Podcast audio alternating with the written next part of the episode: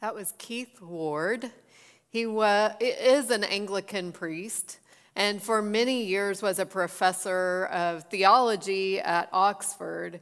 He is the author of many, many books on topics like the philosophy of religion, on religion and science, on ethics and religion, and on the Christian faith in particular. One of his most recent books is titled Confessions of a Recovering Fundamentalist. Much of what he taught in that video, I can find in the book of Ecclesiastes. And Ecclesiastes is what we are considering during Lent. The idea that God was before time and God will be after time as well. The thought that salvation is true enjoyment. The idea that doubt is essential for the faithful and that there is an absolute truth, we just can't know what it is.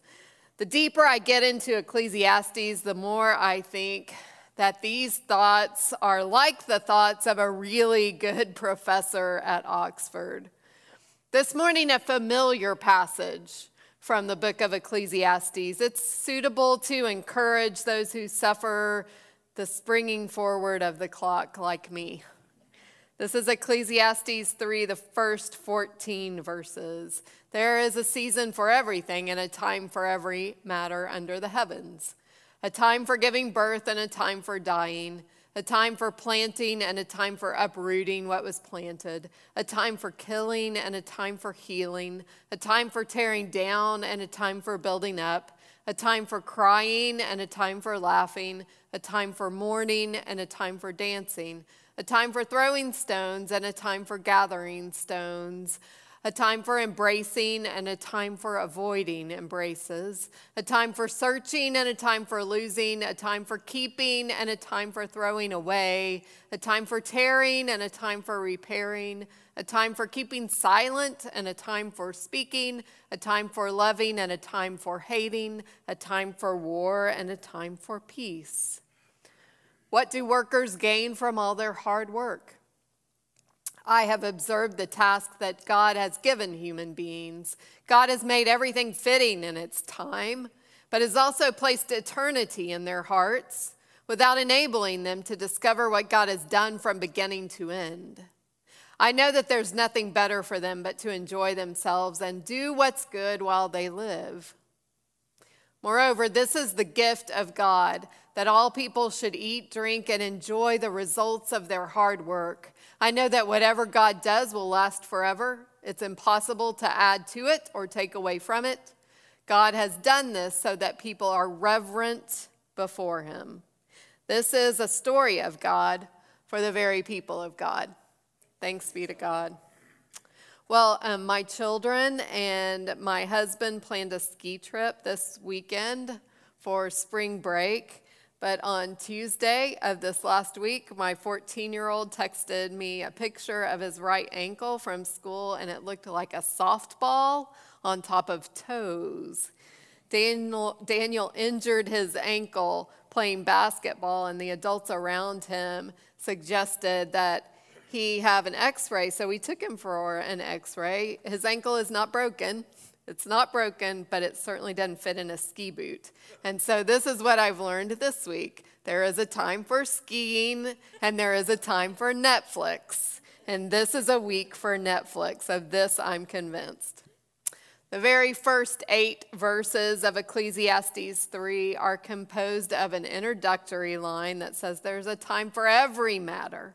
There is a time for every matter under the heavens. And then following that introductory line are seven paired lines, 14 pairs, 28 items, and these 28 items are a catalog of times. They are a catalog of occasions. You will remember that the number seven is significant in the Bible.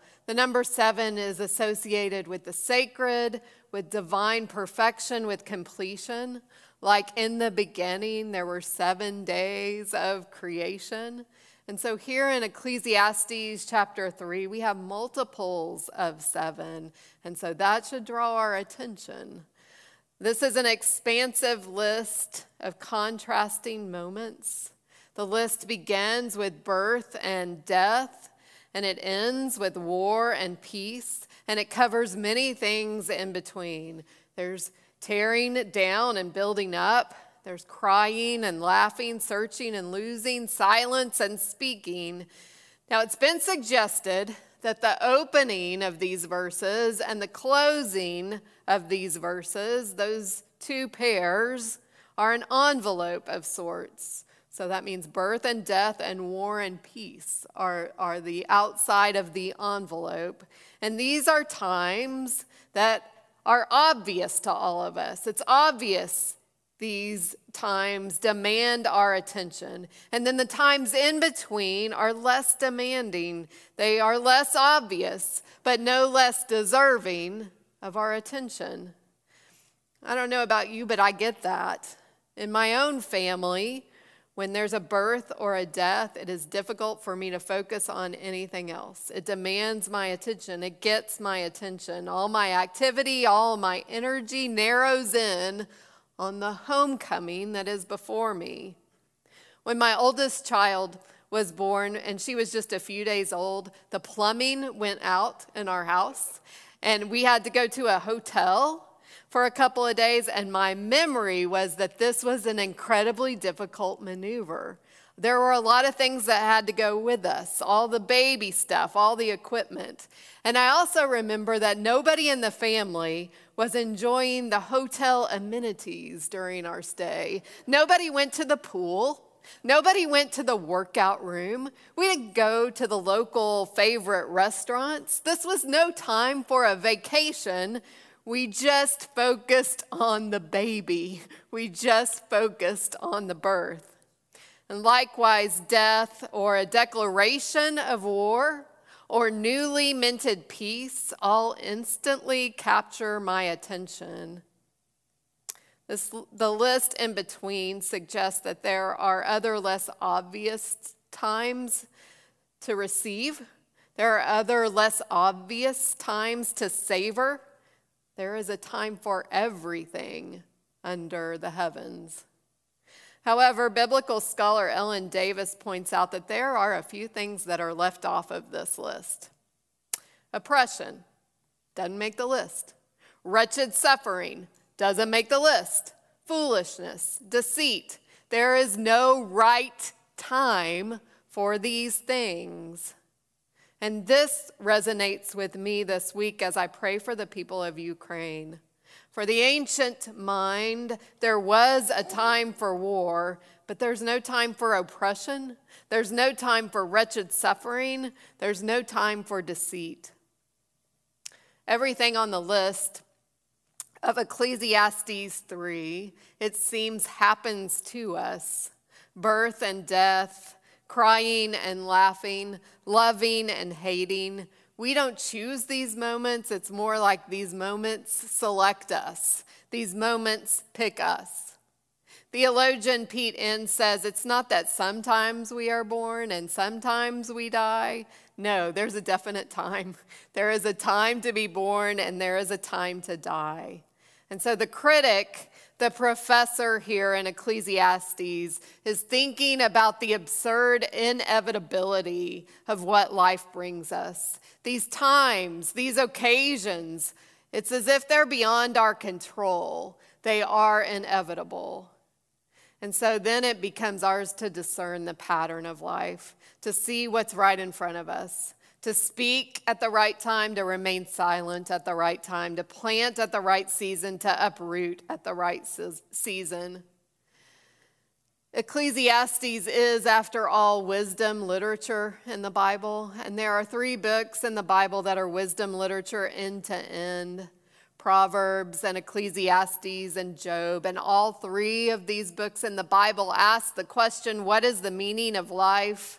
And Ecclesiastes chapter 3 says that in order to find the meaning of life, you have to read the room. You have to read the room. You have to know what's right in front of you, what time this is, because it's disorienting and it is discouraging to get your seasons wrong, to get your times wrong, this chapter is a call to pay attention, to read the room, to pay attention to what life is bringing me.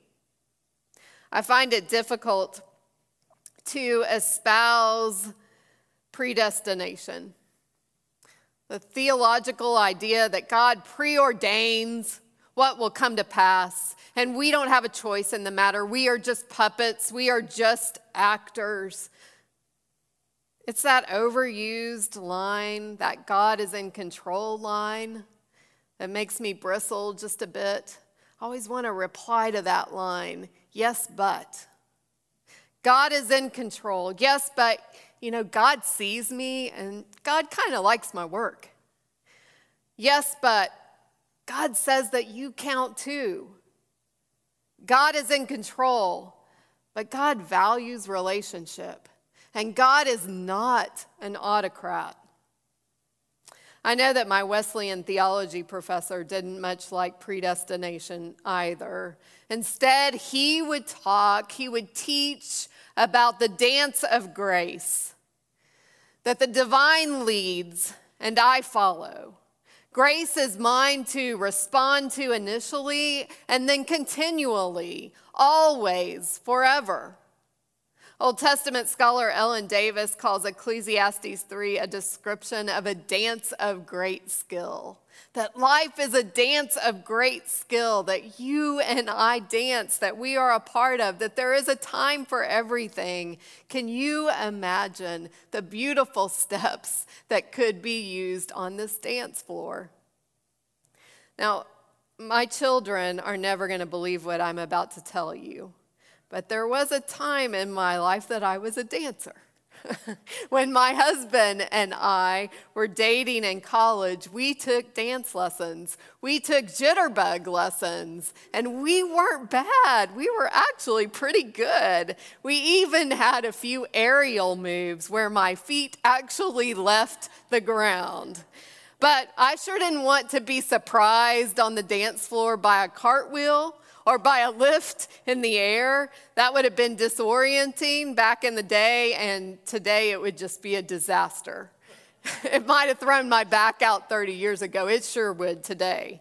You know, there is something to paying attention. There's something to paying attention in this life, to receiving what is before us, to responding to the gift in front of us, to enjoying this dance of great skill. So, how do we receive the gift of the time that is in front of us now? There are a couple of hints in the verses that follow the great poem of verses 1 through 8. And so I want to point to those tips. The first is found in verse 11. Verse 11 says, God has made everything fitting in its time, but has also placed eternity in our hearts without enabling us to discover what God has done from beginning to end. And so this is a nod to the great mystery of God. We know of God, but we don't know everything about God.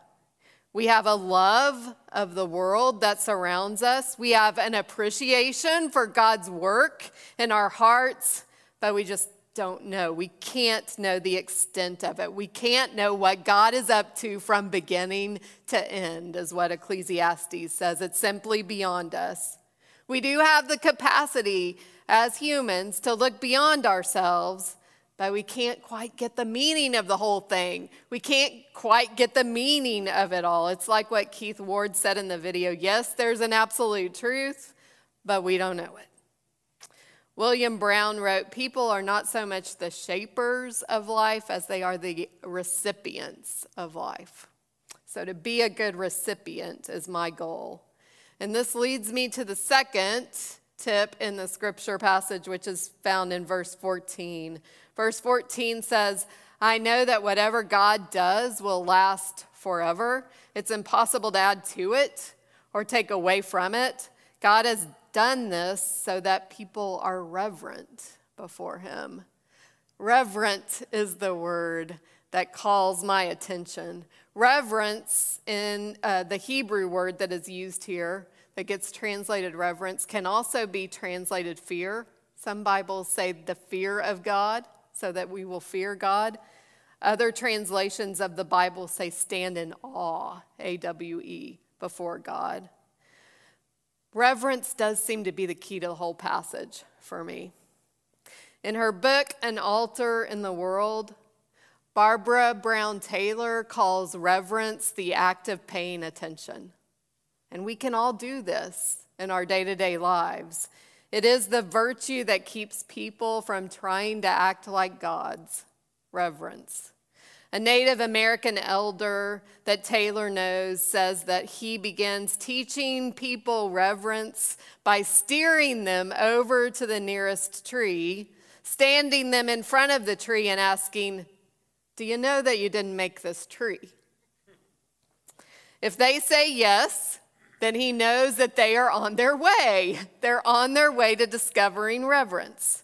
Reverence is practice when awe is awakened in us and we are reminded of our true size.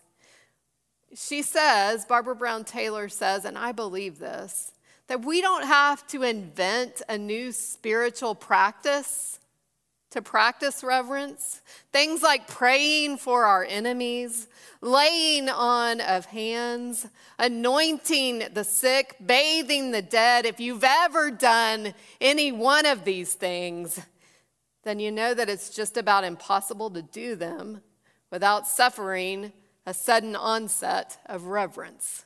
It's just kind of built in to those spiritual practices Reverence is to be captured in the present moment, in the moment that stands right in front of us. It's not looking through the moment or past the present moment, but it's being present, giving yourself entirely to what's in front of you. And then, amazingly enough, amazingly enough, it's as if that moment returns the favor, notices you and blesses you, gives itself to you. Each season of life calls out pay attention, pay attention here. Will you? Will you do it?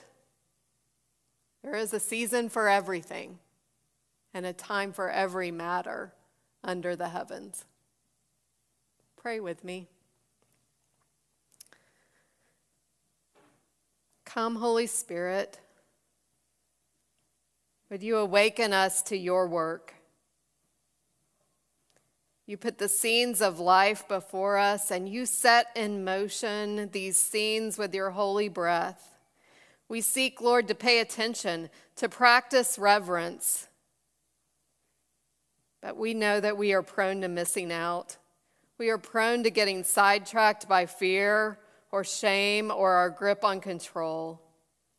Release us from these blinders that block the vision of our spirit and free us for joyful obedience, following and enjoying this dance of great skill called life.